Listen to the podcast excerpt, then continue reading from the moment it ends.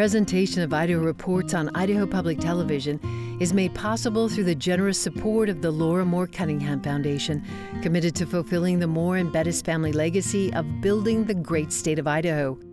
By the Friends of Idaho Public Television and by the Corporation for Public Broadcasting. For the first time in 10 years, Idaho has a new Speaker of the House. This week, we sit down with Speaker Mike Moyle to talk about his vision for the legislature and the state. I'm Melissa Davlin. Idaho Reports starts now.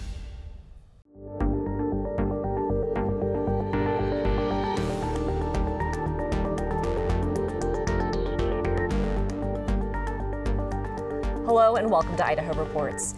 This week, we sit down with Idaho's new Speaker of the House, Mike Moyle, for a wide ranging interview on property taxes, budgets, Medicaid, and more. But first, let's get you caught up on the week. On Wednesday, the Senate State Affairs Committee heard nearly three hours of testimony on a resolution from Senator Doug Okuniewicz that would ask voters to amend the Idaho Constitution and make it more challenging to get a citizen's initiative on the ballot. Current Idaho law requires signatures from 6% of registered voters in 18 legislative districts, but this change would require signatures from all 35 legislative districts. The proposal comes after an Idaho Supreme Court decision that overturned an identical 2021 change to Idaho Code. The difference here is this proposal would change the Constitution, not statute. Aren't you asking the people of Idaho to put in the Constitution language which the Supreme Court deemed in statute was so restrictive that it rendered the initiative process useless? Senator Okuniewicz. Chairman, excuse me, Chairman Guthrie, uh, Senator Ruchti, I would disagree with that characterization. I think it is as simple as the mechanism. The mechanism was not allowed by the Supreme Court. I'm going to read you one word, one sentence. All political power is inherent in the people. I'm going to, re- I'm going to repeat that. All political power is inherent in the people. That's Idaho Constitution, Article 1, Section 2. That is direct contradiction to what we're seeing in SRJ 101. Why? Because what you're doing is you're usurping the power of the people by putting it in the Constitution. So you've got two conflicting statements. Is it really with the people? Or are we going to put something in the Constitution that makes it absolutely and virtually impossible to put a ballot initiative on the ballot? It'd really be more straightforward to just say, we are amending the Idaho Constitution. The initiative process will die henceforth. So this is a do over, and it permanently puts it into our Constitution. Ultimately, the committee sent the resolution for amendments. We don't yet know what those possible amendments might be. If the resolution passes the legislature, the question would be on the November 2024 ballot. On Thursday, Representative Joe Alfieri of Coeur d'Alene introduced a bill that would limit who is eligible to vote absentee in Idaho. Voters would not be able to request an absentee ballot unless they meet specific requirements, including being disabled or hospitalized, unable to vote in person because of work, or being out of town for university or military service. Being on vacation would not qualify. Absentee ballots, of course, are a very important part of the voting process in this republic, and it allows for the participation of those who are unable to attend for one reason or another, uh, voting on election day. But the recent spread of absentee ballots to include no excuse absentee ballots is actually detrimental to the process because what it does is it cheapens the voting process. and makes it the equivalent of nothing more than filling out a warranty card for the latest microwave or television that you bought. The sponsor has said there's no evidence of voter fraud as a result of using the absentee ballot um, um, procedure here in Idaho. Uh, this looks like a bill that will uh, encourage people not to vote. Uh, it is voter suppression uh, without a real necessity to do so if there's not a problem. We certainly have to balance the, the uh, importance of voter integrity, of election integrity, with the uh, ability for some to be able to get to the polls. And uh, it, it's probably better to err in terms of uh, making sure that the vote count is accurate and appropriate and it leaves as little room for uh, potential fraud as possible. So I think that this bill does make a, a good balance of that, and I will support the motion. I have yet to hear of any voter fraud necessarily in the state of Idaho pertaining to absentee ballots. While um, there's discussion and commentary about it being outside of Idaho, we have a very fair election process here. And quite frankly, I think um, to the good representative's comment, you know, with being the goal is to reduce absentee ballots, that's a reduction of people's ability to vote. And I think that's incredibly important and something very special and that we need to ensure that these folks have an opportunity, whether it be in person or be via absentee ballots. No goal should be to reduce a number of absentee ballots because that is a vote being unable to vote. Also, this week, Senator Tammy Nichols introduced a bill to establish a universal education savings account program. The proposal would allow parents to access state education funding if they withdrew their students from the public school system and use that funding for private or homeschool. An education revolution has been ignited, and parents and children are the ones who will end up winning. Universal ESAs allow parents to choose from a variety of educational options, from traditional public schools to private institutions, tutoring, uniforms, computers, educational programs, and more, giving them the ability to truly tailor the learning environment to their children's individual needs. This is a good thing for families because it allows them to customize their children's education according to their needs and preferences, making it easier for them to explore different educational options that may not have been available to them otherwise. The common principle here for state money to follow the child and not the school system. The goal is that through an ESA, parents will be the ones we empower rather than the unions and education bureaucracies that have dominated school governance and prevented the learning improvement improvement and higher standards that Idaho students desperately need. Starting this week, the Idaho Department of Health and Welfare is sending out letters to about 150,000 Medicaid recipients, asking them to show that they're still eligible for the program. This comes after Congress changed a rule that didn't allow states to kick anyone off the Medicaid program during the COVID 19 public health emergency, even if they were no longer eligible under income or other requirements. Of the 450,000 Idahoans currently on Medicaid, the department has already made contact with about 300,000 of them and knows that they're still eligible. The rest have 60 days from receiving the letter to contact the department. The department will refer those who are no longer eligible to the Idaho State Insurance Exchange, Your Health Idaho. This comes the same week as both the Senate and House Health and Welfare Committees recommended Idaho keep Medicaid expansion in place and asked IDHW to prioritize cost cutting measures. After serving as the House Majority Leader for 16 years, Mike Moyle became Speaker of the House in December. And already he's trying to make some big changes, both in public policy and in how the legislature runs. I sat down with him on Thursday to talk taxes, Medicaid expansion, public education, and more. You know, in, in front of the legislature, one of the major issues this year is going to be property taxes. And on a little bit. Uh, on Thursday, we saw three proposals in front of the House Tax Committee. Can you give us a brief rundown on what those proposals would do and how they work together? Okay, the, the first one was by Senator Grow, and his bill um, takes the 120 million that the governor's offered us, which is four and a half percent of the sales tax, and he distributes it back to homeowners. So people have homeowners exemptions would get the money.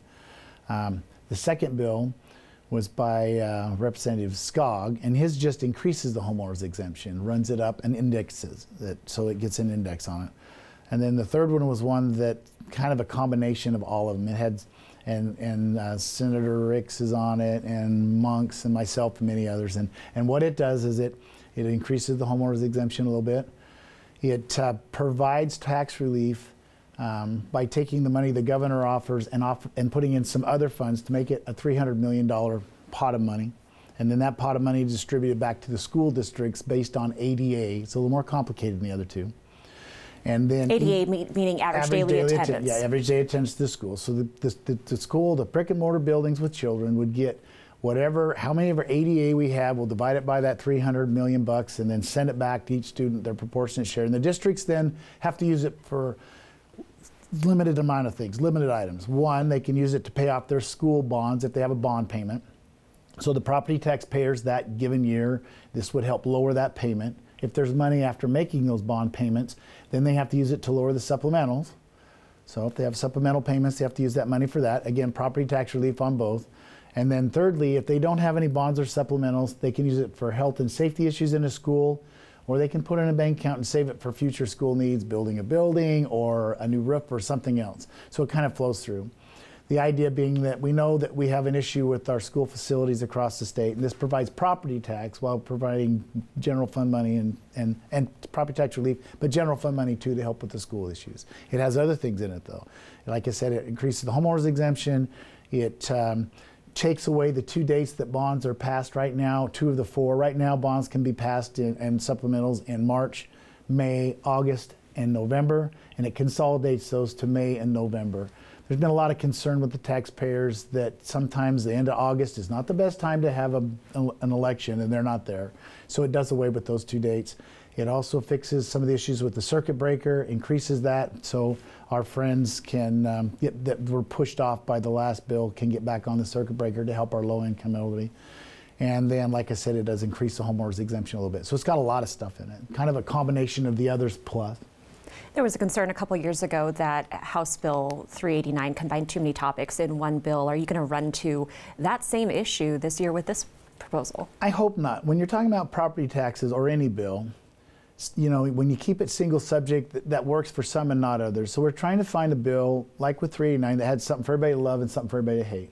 And it's the same with this. Everybody loves the idea of uh, helping pay down your property taxes, helping pay off school building. Everybody likes the idea, a lot of people like the idea of the homeowners exemption goes up, but you got some that don't. And same with the circuit breaker. Some don't want that to go back on, some don't. So when you can get more subjects in the in a bill, I believe, and you have, and I know that Monks has had several meetings and brought people in to talk about it to get their support before he did it. And, and I'm sure that some don't support it or wait to see what happens. But when you get more in it, like they have more love and hate, you end up with a better bill, in my opinion, and you get more support because, well, you know, you, you weigh it out, and, and it, it overwhelmingly weighs favorable to the taxpayer, and I and I think it's a good bill in past sessions, you've been very involved in tax policy debates, and some of those debates have been pretty heated oh, on the House on, they're floor. all fun. Oh, it, fun, heated. They're not mutually ah, exclusive. Yeah, they're good. You're right. Now that you're Speaker, are you going to play the same role in these debates? No, I was surprised when Representative Monks asked me, asked me to introduce that today. So it was kind of fun to go back to committee and talk. You know, we've got a lot of new people here and there's a learning curve. It takes a long time. You know, property taxes aren't simple. You know, income tax, none of this tax stuff or education stuff or health and welfare, none of these issues are simple. And so you'll you'll see me do once in a while, like you saw today, introduce a bill, and very seldom I may come out of the chair to talk about bills. Probably not very often, but for the most part, it's been interesting to stand back and watch. If there's issues, I'll go try to help if I think I can help. But again, you know, everybody's got their own idea how things could do, and this learning curve. Sometimes you just, you know, it's like the child touching the stove. Some some people just have to learn by experience and touch the stove. It sounds like you're speaking from experience. Here. Absolutely, I've touched the stove more than once. That's the problem. I want to ask about the Joint Budget Committee. You know, usually by week four of the legislative session, the Joint Budget Committee has passed 10, 15, 20 supplementals at this point. Things like fire suppression, um, lately emergency rental assistance. Um, this year, not a single one has come out. Why is that? Well, it's a combination of things. Uh, one, um, the Constitution says they have to be an emergency, and we've kind of been lax on that with supplementals. It's been a way to shove money into the back year's, the previous year's budget, and so I, we've asked, at least I've asked, to have a list of the ones that are that are really needed to be done and soon, and, and I'm I'm told they're going to hear some of them next week and then to take the other ones that aren't emergencies that we've played this game by using supplementals as an excuse to do things and shove into the back year's budget and pull them aside and look at them a little separately or put them in this year's budget.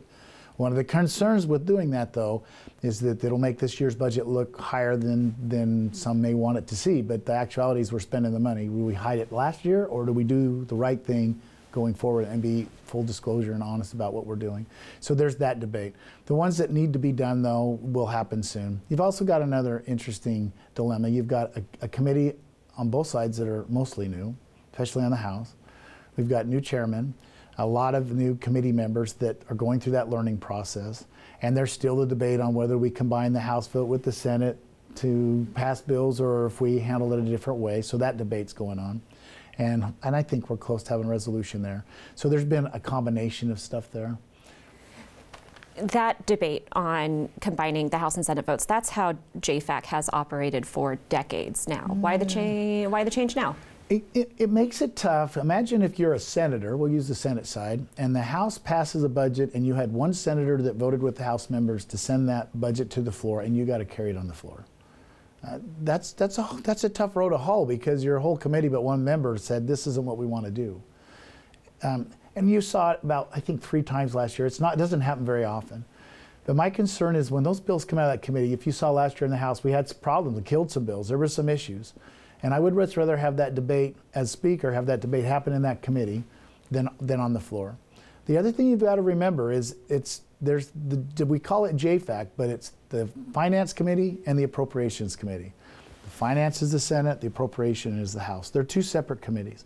And I hate the thought that we would give one the advantage over the other. That's a concern.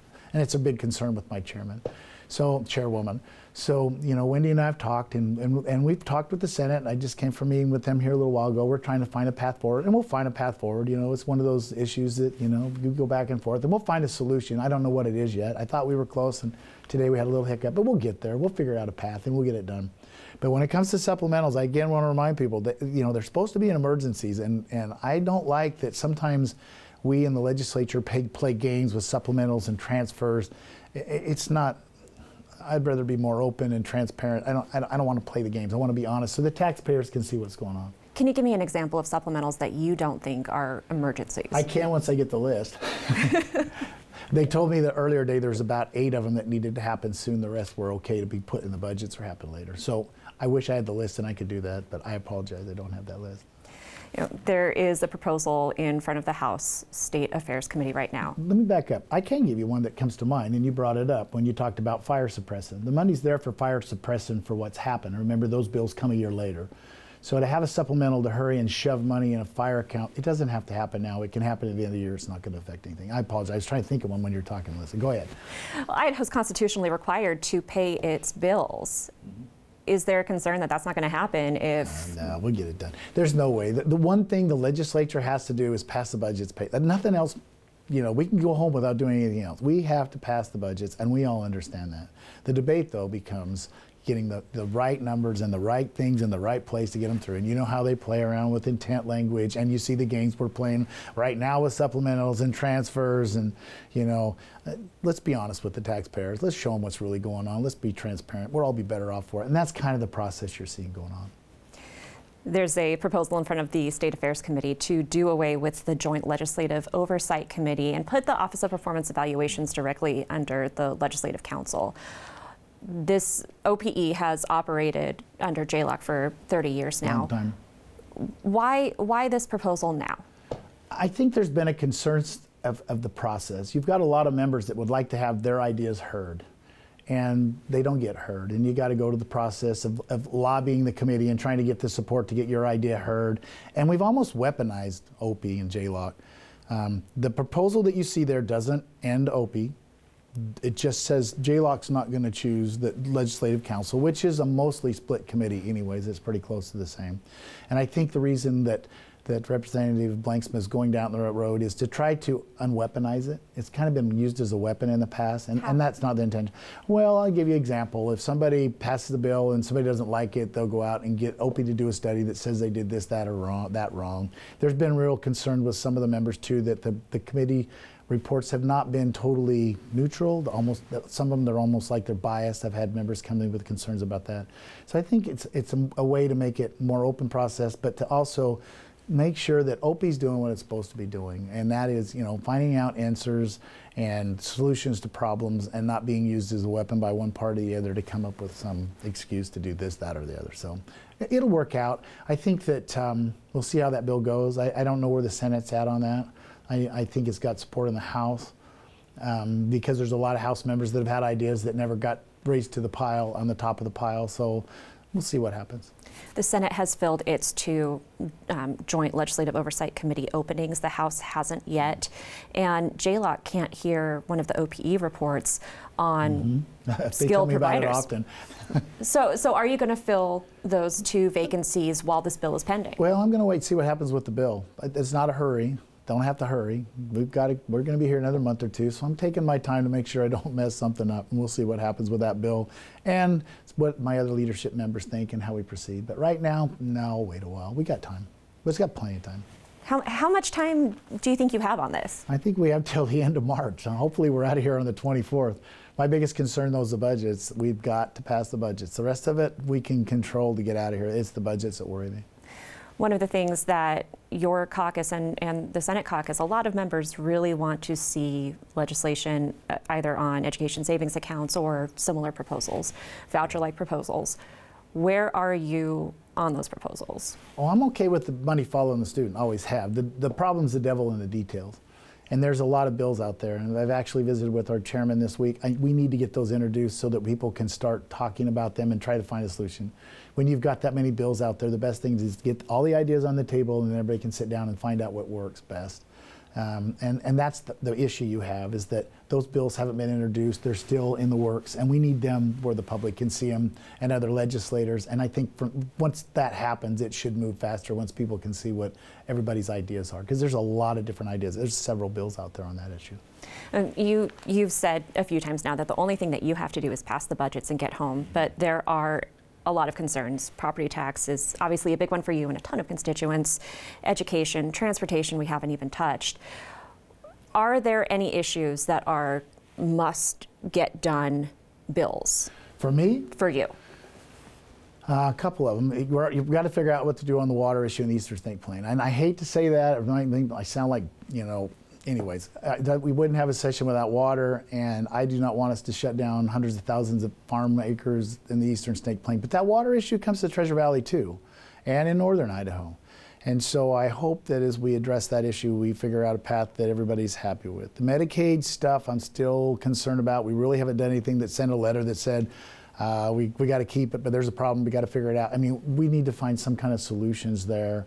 I, I don't know what those solutions are, but something has to happen there. One issue that really is dear to my heart is a bill that the governor vetoed last year in regards to judges.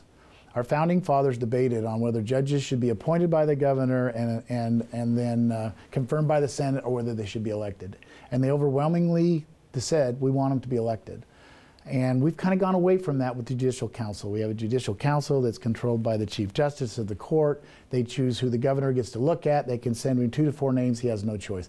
In my opinion, that, that part where he has to choose is unconstitutional. So I hope that we can find a solution to that. Uh, we've been working, uh, with Senator Abby Lee and others, and with the courts and others to try to find a solution. There was a task force, and they've got an idea out there. I'm not totally happy with it, but somehow we've got to get a resolution to that. The judges are the third branch of government, and we need to make sure that those judges go before the electorate, that everybody up up and up straight knows who they are and, and, quit playing this game of retiring early so that the judicial council can pick their hand-picked person to be a, in the judiciary. I just I just have a problem with that knowing the history in our state. And so we'll see how that goes, but that's one that Mike Moyle would really like to see get fixed before the end of the session. And another one, which you didn't bring up that you know is one of my favorites, is the rules. In the state of Idaho, the executive branch makes rules that have the effect of law. And if you've watched what's going on nationally, that's how the presidents and the executive branch get around the legislative branch back east in D.C. They create rules and they have the effect of law, and nobody has a say. In Idaho, other than fee rules, only one body has to approve those rules, and they become the law of the land, and they have an effect on you. They can, they can, heck, they can throw you in jail over them. The, the rules are very important. And I would like us to get back to where they should be, where the rules are have, since they have the effect of law, are approved by both bodies. And I've got a bill to do that, and that's that's one of the things that Mike Moyle really wants to see get done. We need to fix that. I think it's beneficial for our citizens and for the process as a whole. Keep the keep the powers of the of the executive branch and the legislative and judicial separate, but make sure that when we're passing rules that have the effect of law, both body approve them. You brought up a lot of things that I want to touch on. Good. Yeah, starting with Medicaid. Uh, you know, both the Senate and the House committees have sent letters saying we think Medicaid expansion should stay in place with some caveats we we know that the Department of Health and Welfare is looking at cost containment measures. Are those proposals enough for you? Listen, I'm really concerned, and I'll, and I'll give you where Mike Moyle's coming from, and this is just me personally. If you look nationally, the federal government's spending money they don't have. They're printing money right and left. Inflation's going through the roof. We're all feeling the pain. when the, when we have these Medicaid programs, the federal government picks up from 70 to 90 percent, depending on what the program is. If the day comes that the federal government realizes that they're going to have to have money from somewhere, they're going to change what's called the FMAP rate, and that FMAP rate determines what what Idaho has to pay, whether it's 70-30, 90-10, whatever that rate is. My concern is if we don't get that under control, if the federal government keeps spending, they're going to have to get money somewhere, and that's where they're going to go. They're going to change that FMAP rate. And a, and a small movement in that FMAP rate is tens of million dollars the state of Idaho. I do not want to have us in a situation where we're spending money on Medicaid and leaving our children out to dry.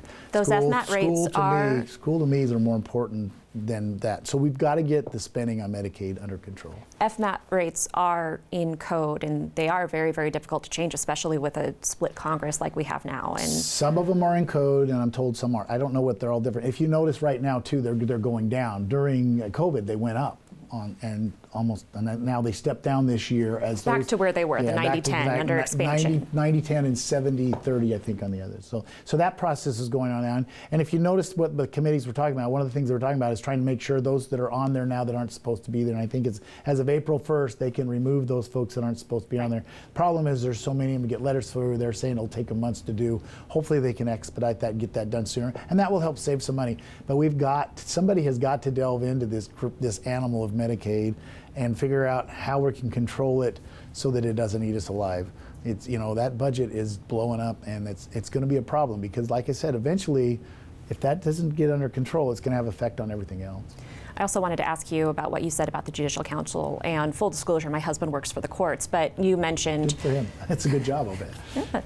he, he does a good job. I, again, biased here, but I, but but you mentioned the concern about appointments. But the, the, the Judicial Council does a lot of other things too, including um, fielding complaints about judges and, when necessary, disciplining judges. Is that still a function that you see the council? I, I don't have the problem overseeing? with the fun, the, that function on that side. My concern is where we pick the judges. It, it's just, it doesn't make sense to me that you can run to be a judge and you've got to go to a group of judges and attorneys, there's a couple of lay people in there, and ask their permission to be on the list to go to the governor.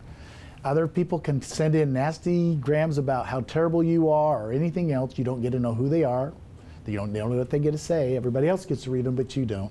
And then this group sits in council and decides to send the governor two to four names, and he only gets to choose from them. Our founding fathers never would have gone there, and they wouldn't appreciate that. They debated this very issue. They wanted them elected.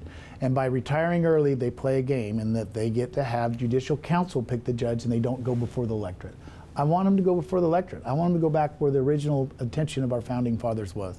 So there's there's a debate there, and I understand why it's easier for you to retire and me to pick your replacement, and not have the voters that I have to go before pick them. I get that, but but that game, in in my opinion, it's not constitutional and it's not right. Voters ought to have a say. We have so much more online, including this week's Idaho Reports podcast interview with Idaho Division of Veteran Services Director Mark Tschampl on staffing challenges and resource needs. You can find links to all of our online coverage at blog.idahoreports.idahoptv.org. Thanks so much for watching, and we'll see you next week.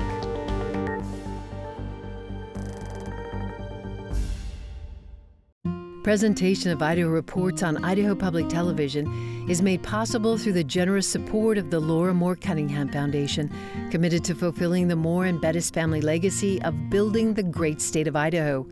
By the Friends of Idaho Public Television and by the Corporation for Public Broadcasting.